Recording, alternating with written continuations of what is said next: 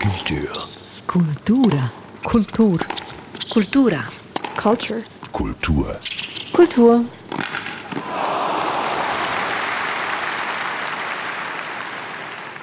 Sie hören den Kulturstammtisch am Mikrofon. Eric Facon. Hallo. Die Solothurner Literaturtage, das literarische Treffen der Schweiz schlechthin. Die Ausgabe 2020 ist die 42. insgesamt und die fand auf dem Computerbildschirm statt. Eine neue Spielform dieses literarischen Treffens. Ja, wir wissen aus was für einem Grund, weil es ein Versammlungsverbot immer noch gibt mit mehr als fünf Leuten auf einem Haufen.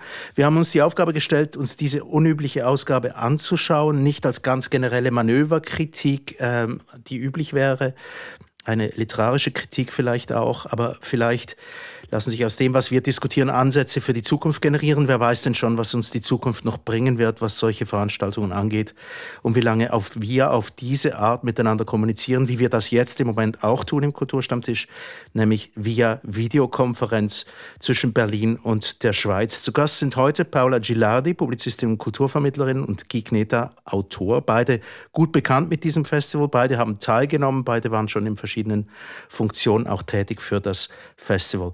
Nur aber trotzdem, Paolo Gilardi, ganz generell und kurz, diese Ausgabe, die 42. Wie ist es Ihnen dabei ergangen? Alles am Bildschirm.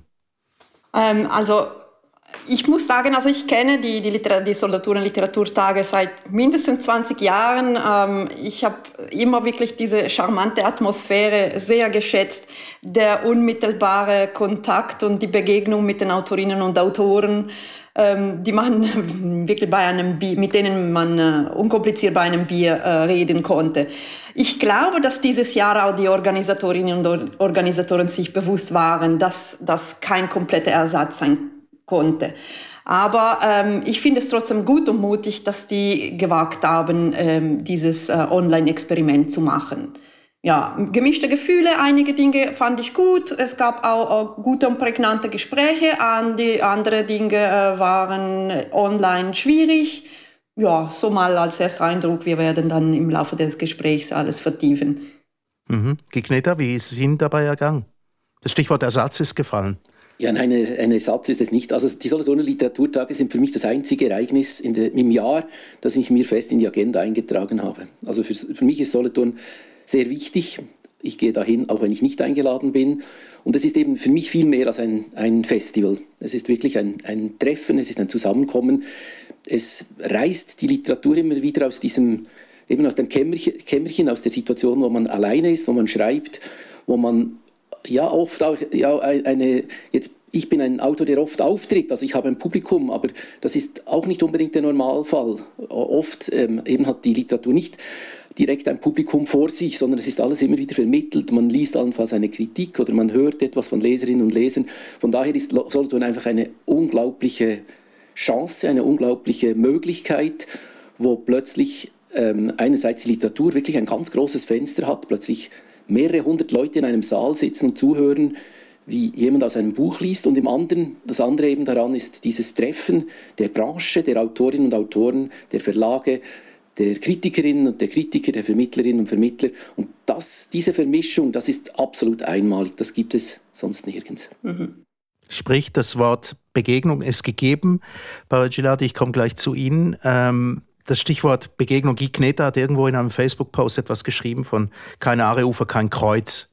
Das deutet dorthin, was eigentlich auch an dieser Ausgabe gefehlt hat, nämlich die direkte Begegnung. Ja, das ist so. Das ist genau das, was fehlt. Und gleichzeitig war natürlich die Grundfrage, ähm, macht man es trotzdem oder, oder macht man eben etwas anderes? Und das, was jetzt stattgefunden hat, ist etwas anderes. Da hat es sehr viele wirklich äh, sehr interessante Ansätze, über die wir jetzt dann auch gleich weiter reden. Aber es ist auf keinen Fall der Ersatz des Festivals, also auf keinen Fall. Also die Literaturtage, die muss es wieder geben in der gewohnten Form, wo wir uns begegnen, wo wir miteinander trinken, wo wir eben gleichzeitig Akteure sind. Also ich bin oben auf der Bühne, ich habe mehrere hundert Leute, die mir zuhören beim Lesen und im nächsten Moment, in der nächsten Veranstaltung sitze ich unten und mich spricht jemand an oder ich spreche jemand an und wir haben zusammen eine Veranstaltung, waren in einer Veranstaltung, wir haben etwas gehört. Also man, es ist ein, ein, ein Herausgehobensein und gleichzeitig wieder ein Eintauchen in, die, in das Kollektiv, in das Gemeinsame. Und das ist einfach etwas Unglaubliches, das kann man sonst auch nirgends haben. Paolo Gilardi?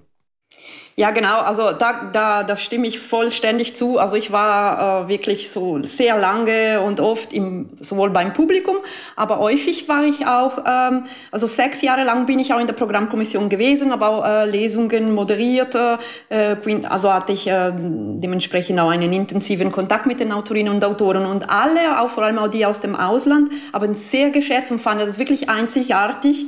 Ähm, also schon mal die ungezwungene Atmosphäre in den offiziellen Veranstaltungen, trotzdem vielen Publikum, also es, es kam wirklich auch ein Gespräch zustande, aber vor allem, und das ist wirklich einzigartig, das ist ähm, die Vertiefung, die zwar eins zu eins zwischen einem Autor und ähm, einige Leserinnen und Leser außerhalb des offiziellen Programms eben äh, an einem Tisch vom Restaurant Kreuz das Gegenüber vom, vom, vom Landhaus, das ist, äh, das ist ähm, der, der Ort, wo diese Lesungen und, und Veranstaltungen stattfinden. Also wirklich, man konnte ein paar Schritte rausgehen, sich an einen Tisch setzen und gemeinsam dann äh, das Gespräch vertiefen. Das fehlt natürlich und das ist einzigartig, das bieten andere Festival und vor allem Buchmessen überhaupt nicht. Genau, also nach diesem Plädoyer dafür, dass dieses äh, Solothurner Literaturfestival wichtig ist, Gut, klar, sonst hätte es auch nicht 42 Ausgaben davon gegeben. Aber wir haben jetzt einiges gehört darüber, über die Wichtigkeit für die Literatur, für Literaturproduzierende und gleichzeitig auch für das Publikum. Wollen wir uns doch, doch trotzdem mal dieses, diese Ausgabe, diese spezielle Ausgabe anschauen. Ähm, ja, äh, man hat sich trotzdem die Mühe gemacht, ein Festival auf die Beine zu stellen, in unüblicher Umgebung. Und es gibt so ein paar, paar Punkte aus dem Programm, die wir äh, für uns herausgesucht haben, über die wir reden wollen. Und ich fange gleich mal bei einem an. Fangen wir ein bisschen bei den großen Namen an, sagen wir es mal so. Als erstes gab es ein, ein Podium ähm, zum Thema Literatur und Moral mit äh, Sandra Kürnzi, Nora Gomringer und Lukas Berfuß, also ziemlich prominent besetzt. Da habe ich gedacht, ja, das könnte ja noch interessant sein bis mir dann in den Sinn gekommen ist, Literatur und Moral, das ist ein bisschen ein, riesiger Titel. Ähm, was genau könnte dann die, die Fragestellung sein? Gehen wir, äh, geht es um Zensur oder den moralischen Gehalt von Literatur? Ja, wie ist es Ihnen dabei ergangen, Paula Gilardi? Haben Sie, haben Sie da zugeguckt? Ja, ich habe zugeguckt.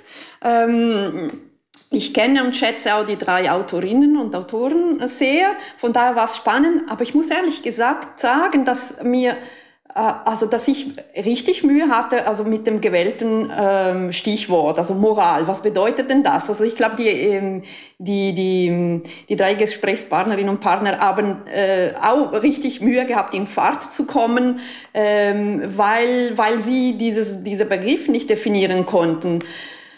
Und ähm, eine, äh, eine zusätzliche Schwierigkeit, also ich nehme an, dass, dass, dass Sie eigentlich über die, die ethische Haltung von Literatur sprechen wollten und in meinen Augen ist das nicht gelungen. Ich weiß nicht, ob äh, live vor Ort, wenn alle äh, drei plus der Moderator live vor Ort gewesen wären, auch mit einem Publikum, der vielleicht auch Fragen gestellt hätte, äh, das Gespräch irgendwie lebendiger ähm, und pointierter geworden wäre, fokussierter. Ähm, da online, also zum Beispiel ähm, Nora Gomringen war live zugeschaltet aus Frankfurt. Ähm, sie konnte die anderen auch nicht ins Gesicht sehen, sondern nur in die Kamera, die, die die Diskussion aufgenommen hat. Also die Situation war sehr speziell künstlich. Ich habe immer als Zuschauerin darauf gewartet, dass irgendwie jetzt das Gespräch richtig los geht, aber sie haben immer wieder gefragt, ähm, ja, oder gesagt, dass man eigentlich den Begriff äh, definieren müsste. Ja, also ehrlich gesagt war ich ein bisschen enttäuscht. Guy Kneter, ähm, Sie haben auch äh, reingeschaut in diese Diskussion. Haben Sie auch das Gefühl, dass vielleicht vieles davon, also dass Paolo Gilardi hat eine ein, ein gewisse Ratlosigkeit äh, angesprochen, die man hatte, dass das wirklich mit der, mit der Situation zu tun hatte, mit der Diskussions- äh, Situation, dass alle irgendwie miteinander verbunden sind, wie wir jetzt das sind? Nein, ich glaube, es hatte mit dem Thema zu tun. Also, dass es eben kein wirkliches Thema war oder ein viel zu großes Thema. Äh, es war, ja, es war kein Gespräch, wobei man ja auch sagen muss, also Sandra Künzi und, und Lukas Bärfuß, die saßen nebeneinander, die hätten miteinander reden können. Aber ich glaube, es war es war, das Thema war so groß, dass man, man ist von einem Gemeinplatz zum anderen gehüpft ähm, es gab sehr seltsame Aussagen jetzt zu, zu Moral. Also Lukas Berfuß hat am Anfang gesagt, Sprache sei immer moralisch. Am Schluss kam man auf Eugen Gomringer, auf, auf sein ähm, Avenidas-Gedicht, das da entfernt wurde. Es, sind, es war eine Riesenspannung, gleichzeitig eben, wenn man das dann kurz schließt. Also Eugen Gommeringer hat eigentlich mit der konkreten Poesie genau das versucht, dass er Sprachmaterial zur Verfügung stellt, was eben nicht moralisch von einer Autorin oder einem Autor aufgeladen ist. Aber diese seltsame Widersprüche eben, die wurden dann gar nicht, die konnten gar nicht thematisiert werden. Ich glaube, es war einfach, es war ein total falsch gewähltes Thema. Es war ein, es wurde, wurde nicht, es hat sich eigentlich niemand wirklich was überlegt vorher, muss man sagen, von den Teilnehmenden. Also die kamen nicht mit, mit Thesen daher oder nicht, also es gab keine Punkte, wo man irgendwas hätte einhängen können oder diskutieren. Und das macht einfach ein Gespräch sehr schwierig. Also ich denke, man müsste bei so einem Gespräch wirklich eine ganz konkrete Frage stellen oder man müsste Aussagen haben, an denen man sich reiben kann, an denen irgendeine Form von Gespräch entstehen kann. Gleichzeitig also muss ein ich Fokus. Mich, ja, ein Fokus oder eben vielleicht auch, vielleicht braucht es drei Thesen, drei Thesen, die jemand in den Raum stellt und dann kann man sich an denen irgendwie reiben, dann hat man eine Haltung dazu. Aber es ist mir, muss ich sagen, ganz ehrlich, ehrlicherweise eingefallen, dass es solche Podien schon sehr oft gab in Solothurn. Ich war auch an einigen von denen dabei, wo man oben auf der Bühne war und gemerkt hat, jetzt haben wir vier Leute einfach komplett aneinander vorbeigeredet und es war überhaupt nicht brauchbar oder nicht, nicht wirklich, wirklich sinnvoll. Und, und da war aber einfach, ich kann mich erinnern, bei einem Podium, was so schief gegangen ist in Solothurn, da sind die Leute rausgelaufen. Und das hat mich sehr und verletzt. dann merkt man's. Ja, das hat mich sehr verletzt auf der Bühne. Man sieht, die Leute stehen auf nach zehn Minuten, weil wir kommen nicht zusammen, wir führen kein Gespräch und sie gehen raus. Und da habe ich eben gestern gedacht, das ist das, was fehlt einfach. Man sieht da rein, aber keine Leute, die aufstehen und gehen. Paula Gilardi? Ja, nein, also eine kleine Präzisierung. Also ich habe das schon äh, vorhin erwähnt. Also für mich, also okay, das Thema war riesig, aber ich glaube wirklich, der Begriff war falsch gewählt. Also weil Moral ist eigentlich in unser heutigem Verständnis eigentlich ähm, negativ konnotiert.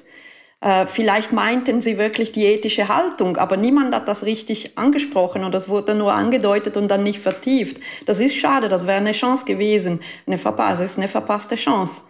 Vielleicht das wäre fruchtbar gewesen, wie du gesagt hast, ja. Äh, es wäre sehr schön gewesen, ähm, vielleicht von, vom Moderator oder von einem der Autoren oder von den Autorinnen und Autoren selbst ähm, Thesen, also irgendwie ein paar ähm, äh, inhaltlichen äh, Ausrichtungen im Voraus ähm, ja, zu festzulegen, weil das Thema sonst wirklich ähm, zu nichts bringt. Das ist schade. Mhm. Vielleicht auch, ähm, ich muss sagen, ich hatte hätte eigentlich an dieser Position, das war eine sehr prominente Position, etwas anderes erwartet. Und zwar das, was eigentlich mit, dem, mit der Eröffnung eingeläutet wurde. Ich fand die Eröffnung, wo Simon Netta Somaruga Simon Lappert trifft, die fand ich sehr gelungen. Also ich mich hat es sehr berührt, dass wir eine Bundespräsidentin haben, die ähm, da beginnt und sagt, sie liest. Und sie liest jeden Abend und sie liest Schweizer Literatur und sie interessiert sich dafür. Das ist bei ihr nicht verwunderlich, das wissen wir alle. Und trotzdem hat es mich sehr, hat es mich wirklich sehr berührt. Es hat mich berührt, dass sie sagt, ich habe mir das Buch von Simon Lappert ausgesucht. Ich wollte mit Simon Lappert sprechen. Mich haben diese Figuren berührt. Sie haben mich begleitet wie in dieser Corona, bisherigen Corona-Zeit. Das fand ich einfach muss ich sagen, ganz, ganz groß. Also wo ich auch dachte, in welchem Land der Welt hat man das? Eine Bundespräsidentin, die lesen kann und die weiß, was Autorinnen und Autoren sind, die eine Demut, einen Respekt hat vor dem, was wir tun. Die nächste Frage wäre dann natürlich gewesen, wie geht man weiter? Also die, die Situation der Literatur im Moment ist sehr, sehr schwierig. Also auf allen Ebenen. Es ist, es ist sehr viel Gutes auch entstanden, es ist sehr viel am Tun, aber die Situation ist wirklich sehr, sehr schwierig. Ähm, und da, da, hätte man natürlich dann noch mal einhängen können und weitermachen können. Und das wäre vielleicht dann eben die, da wäre vielleicht dieses Abendgespräch der richtige Ort gewesen. Und vielleicht auch, wenn man eben vorher zugehört hätte, also wenn man das, was bei Simonetta Sommaruga und Simon Lappert angesprochen wurde oder vielleicht so vorbereitet wurde, wenn man mhm. das dann nochmal aufgenommen hätte und dann vielleicht vertieft hätte unter Autorinnen und Autoren, wäre das interessanter gewesen, als allgemein über Literatur und Moral zu reden. Paolo Gilardi. Ja, genau. Ich, auch, äh, ich wollte auch dasselbe sagen. Die, diese, die Eröffnung fand ich auch sehr gelungen. Ähm, es ist wirklich fast jedes Wort, das gesagt wurde, sowohl von Simonetta Sommaruga als auch von Simone Lappert, hängen geblieben. Ich habe mir sogar auch viele Zitate, äh, die gefallen sind, aufgeschrieben. Zum Beispiel Veränderung hört mhm. man, bevor man sie sieht oder die Begegnung, also in Bezug auf, auf diese spezielle Situation, das Online-Solothurner Literaturtage, die Begegnung lässt sich nicht durch diese Abkürzung eines Online-Angebots ersetzen. Und die Gesellschaft braucht ein, die Auseinandersetzung. Wir sollten ähm, über Räume und ihre Umnutzung nachdenken und der, der Kultur auf jeden Fall mehr statt weniger Raum eingeben. Ja, also ich fand das auch sehr. Schöne Leitsätze. Ja, also da kann man eben, also ich fand, ich war ein bisschen erstaunt, dass diese, also vielleicht war es auch gut, dass das kurz und bündig ist für dieses Online-Format. Da war die Konzentration wirklich da für diese 30 Minuten. Aber eben, äh, man bleibt auch ein bisschen auf seinem Hunger. Also ähm, diese Diskussion hätte auf alle Fälle, äh, sei es im offiziellen Rahmen, äh, diese Podiumsdiskussion, sei es dann bei einem Bier im Kreuz vertieft werden können oder müssen. Hm, aber vielleicht lassen wir das für die nächste Ausgabe, die 43. Jahr 2021, die dann hoffentlich wieder im üblichen Rahmen stattfinden wird. Ich möchte vielleicht zu einer nächsten Veranstaltung kommen. Bleiben wir bei den großen Namen. Peter Bixel, ein Soloturner, wurde in einen Resonanzraum äh, versetzt, wo es eine Geschichte von ihm zu, ähm, zu hören gab und auch zu sehen, muss man sagen. Also die dritte Niederlage des Denkers wurde umgesetzt in einen Animationsfilm, sehr schön gemacht. Ähm, und dann gab es das übliche Gespräch ähm, mit Herrn Bixel, dem Autor, darüber. Ähm, ein, ein Gespräch. Ja, ich möchte eigentlich Ihnen die Wertung überlassen. Sie haben da sicherlich auch zugeguckt. Ja, ich fange mal bei Ihnen an, Giekneter. Haben Sie das gesehen, Peter Bixel? Ja, ich habe es gesehen und also mir gefällt die Geschichte sehr von, den, also von, von dem Denker. Ich finde das wirklich einen sehr schönen Fund. Man muss dazu auch sagen, Beat Matzenauer hat diese Geschichten ausgegraben, er hat sie zusammengestellt und eben jetzt das Surkamp-Buch herausgegeben. Peter Bixel konnte sich zum Teil gar nicht mehr daran erinnern. Und das ist wirklich ein, ein Wurf, diese Geschichte, finde ich. Ich fand auch die Umsetzung sehr schön, also mit den Zeichnungen, auch wie es gelesen ist, das war wirklich sehr schön. Und was mir gefallen hat, also natürlich immer nachher das, also nachher das Gespräch mit Peter Bixel, ich habe das jetzt online verfolgt und ich war am Computer und ich hatte plötzlich einfach das Bedürfnis, ein bisschen mitzuschreiben. Weil Peter Bixel, das ist auch meine Erfahrung im Gespräch mit ihm oder, oder auch in vielen Interviews, die ich von ihm gelesen habe, er sagt einfach manchmal Sätze, die, die sind aphorismenreif. Also, und das kommt mhm. im Gespräch. Es sind bei ihm, also ich kann mich auch erinnern an Begegnungen, manchmal im Zug, wo ein Satz von Bixel mir hängen bleibt und der ist ganz entscheidend, der geht mir nach und der ist für mich ganz, ganz wichtig in der Einsicht auf, oder im Blick auf Dinge. Und dieses Gespräch gestern war, es waren sicher auch viele Sätze dabei, die man auch schon gelesen hat, die, die, ich man, die man auch schon kennt von anderen Interviews, aber es waren ganz viele sehr, sehr dichte, wunderbare Sätze dabei. Und das hätte ich vor Ort, hätte ich ähm, Rücksicht nehmen müssen auf die Leute neben mir. Das ist mir auch schon passiert in Solothurn, dass ich da saß und dann plötzlich habe ich zu tippen begonnen und hat sich ein, jemand neben mir beschwert. Und das, das geht ja nicht, das kann man nicht machen. Mhm. Aber jetzt gestern konnte ich das tun. Ich saß am Computer und ich konnte ein bisschen Pixel mitschreiben und hatte großen Spaß dabei, das mitzuschreiben und habe es dann auch gleich auf Facebook gepostet. Mhm. Also ich habe ich hab ehrlich gesagt das Gleiche gemacht. Ich habe es einfach handschriftlich gemacht, während ich hier saß. Äh, Paula Giladi, wie ging es ja, Ihnen dabei? Es ging mir auch so. Also zunächst vielleicht äh, zum gesamten Format. Ich fand das wirklich sehr gelungen, sowohl die Länge als auch die, ähm, es war abwechslungsreich. Von daher äh, in meinen Augen wirklich ähm, mediumgerecht äh, aufgebaut. Das war ein echtes Gespräch zwischen dem Moderator und Peter Bixel. Ich fand das auch interessant. Der, der Moderator war sehr jung. Äh, ich glaube, es ist auch ein Autor, glaube ich, oder? Ähm, ja, und äh, also schon diese intergenerationale, äh, intergenerationelle Gespräch fand ich sehr spannend. Die Prägnanz, die Peter Bixel immer hat, seine Fähigkeit, auch durchaus in einfachen Worten, große Wahrheiten, äh, Worte, Sätze, die nachhallen, zu sagen. Äh, der Text ist wunderbar. Das wurde, soviel ich weiß, auch von, von, von, von Publikum gewählt. Ja. Und ähm, ja, und die Crossmedialität fand ich auch spannend. Äh, fand ich auch sehr gelungen. Mhm. Also die Animationsfilmumsetzung. Ja, also ich fand gut, dass der, der gesamte Text, der ist ja nicht lang, vorgelesen wurde und zwar nicht vom Bixel selbst, sondern von einem äh, professionellen Sprecher oder Schauspieler. Äh, der Peter Bixel selbst war auch äh, begeistert von, von dieser Lesung. Und gleichzeitig dazu hat man nicht äh, der, der, der Vorleser oder Peter Bixel selbst äh, gesehen, sondern eben animierte äh, Abbildungen von einem Künstlerkollektiv, dem Bolo Club, gesehen. Das fand ich wirklich auch sehr gelungen. Also man, die ähm, Aufmerksamkeit von uns als Zuschauerinnen und Zuschauer war wirklich ähm, immer gut gelenkt, finde ich. Ähm, mir ist etwas aufgefallen bei dem Ganzen, nämlich ich, ich gucke zum ersten Mal eine Diskussion an, in der mein Blick eigentlich immer das Gleiche zeigt. Wenn ich so in einer Halle sitze oder in, in was weiß ich, was für ein Raum das Ganze stattfindet, dann wandert doch der Blick irgendwie. Und jetzt am Bildschirm sind wir recht fokussiert auf das, was wir sehen. Und ich sage es jetzt einfach mal ein bisschen salopp. Was ich sah, war der Peter Bixel in einem Schaufenster, irgendwo an einem Ort und hinten dran parkierte Autos mit Solothurner Kennzeichen. Und von Zeit zu Zeit, von Zeit zu Zeit ein Auto, das fortfährt, eins, das wieder kommt. Dann geht jemand vorbei und winkt dem Peter Bixel zu. Das fand ich wiederum dann sehr hübsch. Aber diese parkierten Autos, da habe ich mir plötzlich gedacht, ja, gäbe es noch eine Möglichkeit, das ein bisschen anders, ein bisschen visueller zu gestalten, wenn es denn schon alles am Bildschirm stattfindet? Das dachte ich auch. Also, also dass dieses Glashaus da in, in Solothurn. Also die Autos fand ich sehr störend. Was bei, bei anderen, eben bei dem Gespräch zum Beispiel Moral und Literatur, ähm, da gab es kind, Kinder, die hinten durchgingen und die dort gespielt haben. Oder es gab auch jemand mit dem Rollbrett mal. Und das fand ich, muss ich sagen, sehr erfrischend, weil es war das, was mir eigentlich passiert, wenn ich im Saal sitze, dass ich dann mit dem Blick abschweife und die Wände anschaue oder durch die Fenster ausschaue oder andere Leute anschaue. Und das war plötzlich am Bildschirm. Also ich sah, ich habe über Peter Pixel oder neben Peter Pixel vorbeischauen können durch das Fenster hindurch oder eben jetzt beim Literatur und Moral eben neben den anderen Protagonisten da.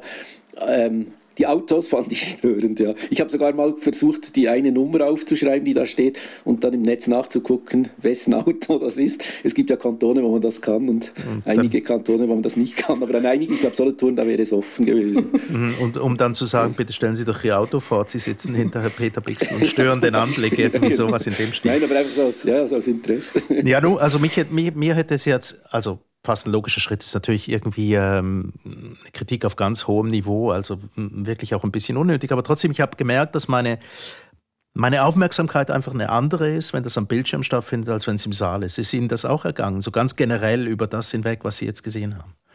Dass, ihr, dass Ihr Blick wie, wie irgendwie mh, das, was Sie sehen, wir nehmen ja nicht nur Literatur, wie er die Ohren war, sondern einfach auch die ganze Umgebung spielt ja mit, dass man die anders wahrnimmt, jetzt wo wir das am Bildschirm äh, angucken.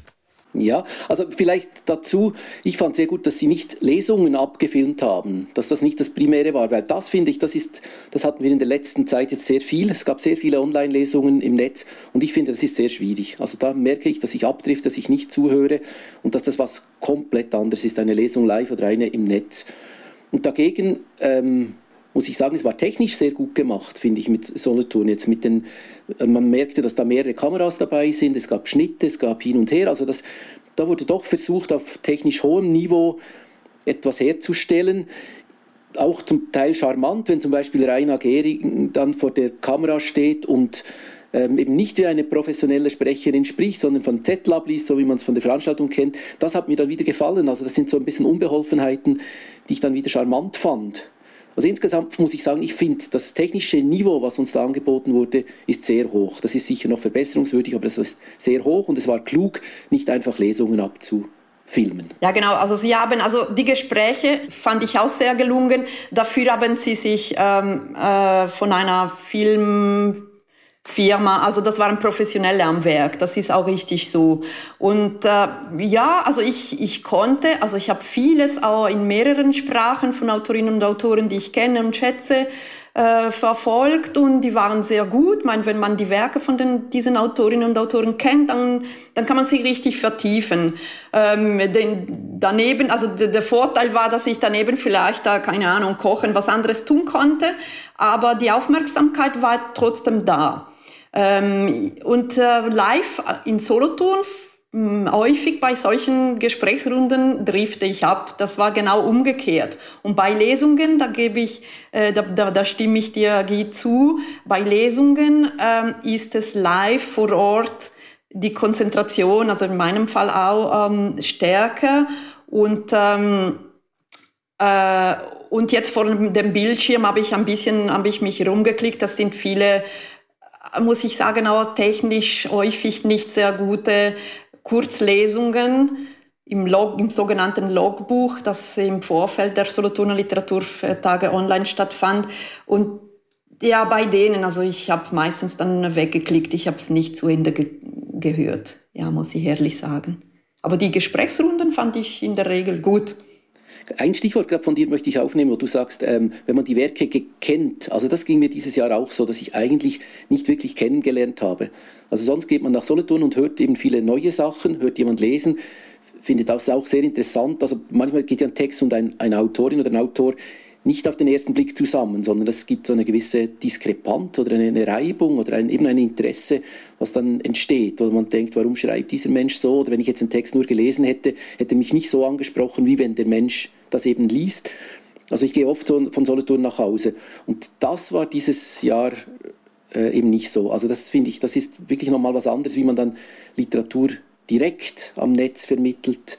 Das sind ganz andere Fragen, einfach die sich auftun.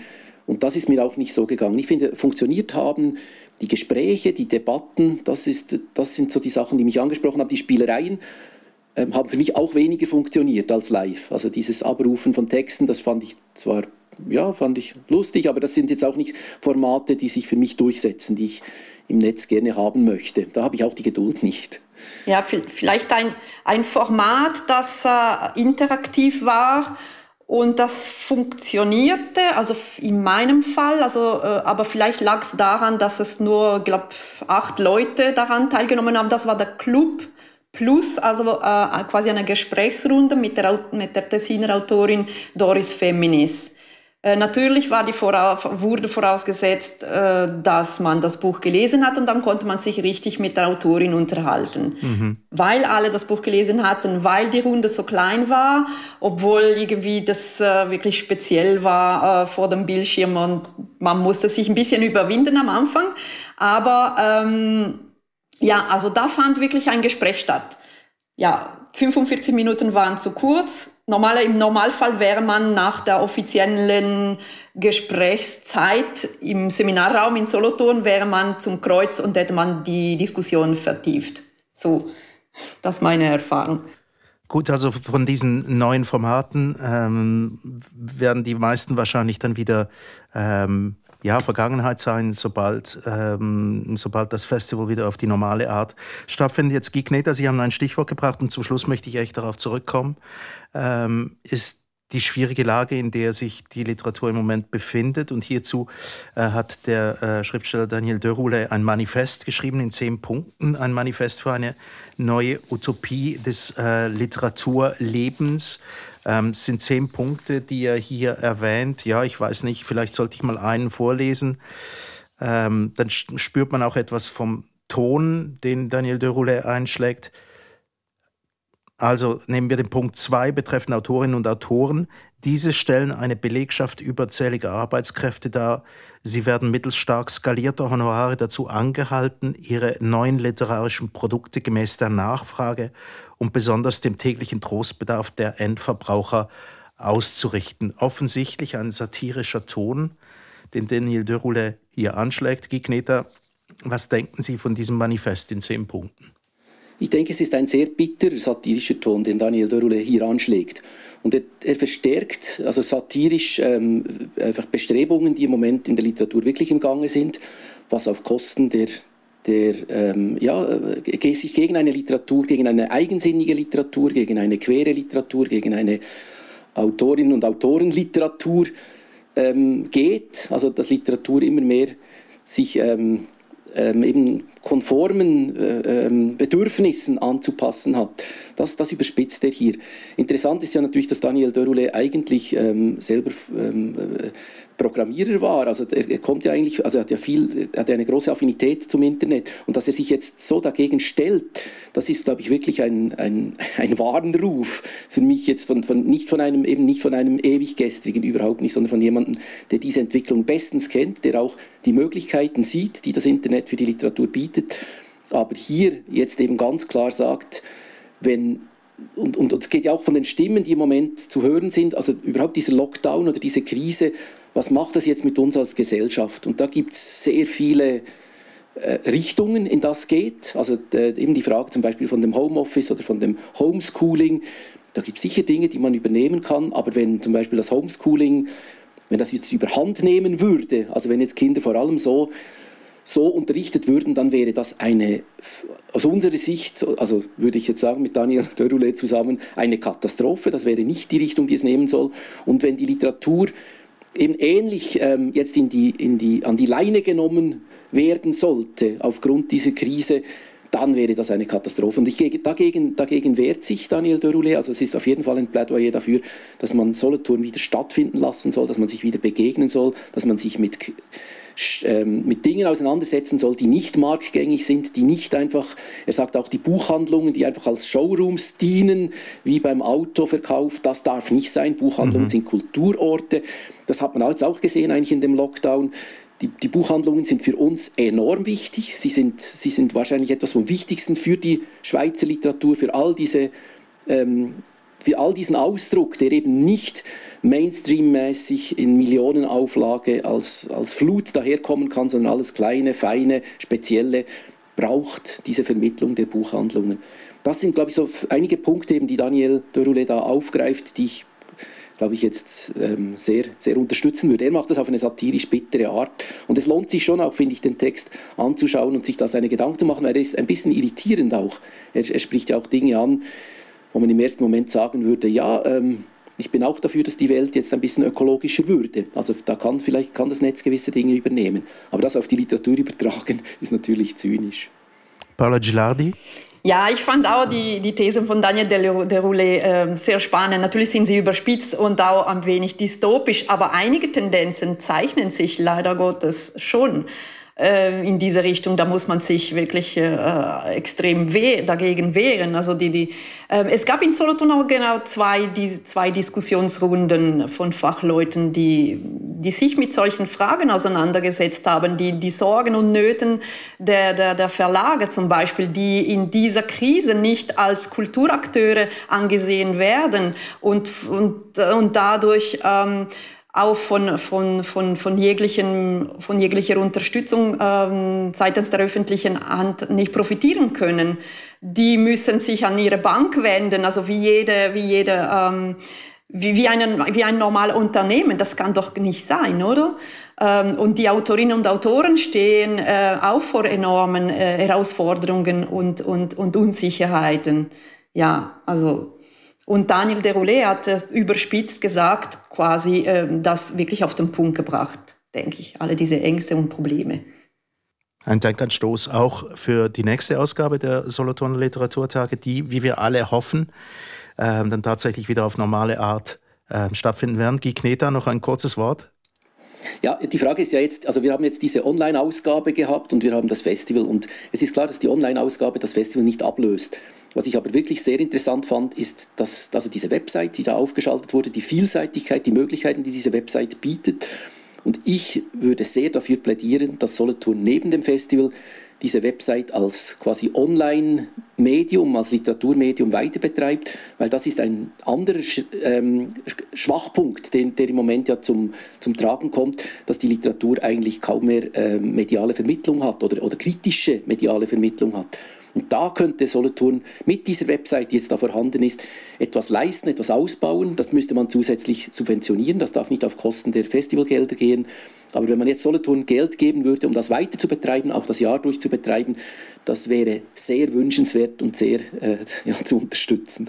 Also quasi mit neuen technischen Mitteln auch äh, ein hm, Festival aufdatieren. Ja, und auf einen Notstand reagieren, der da ist. Also mhm. der eben, der auch etwas ist, was der Literatur komplett verloren geht, diese kritische Begleitung durch diese kritische mediale Begleitung.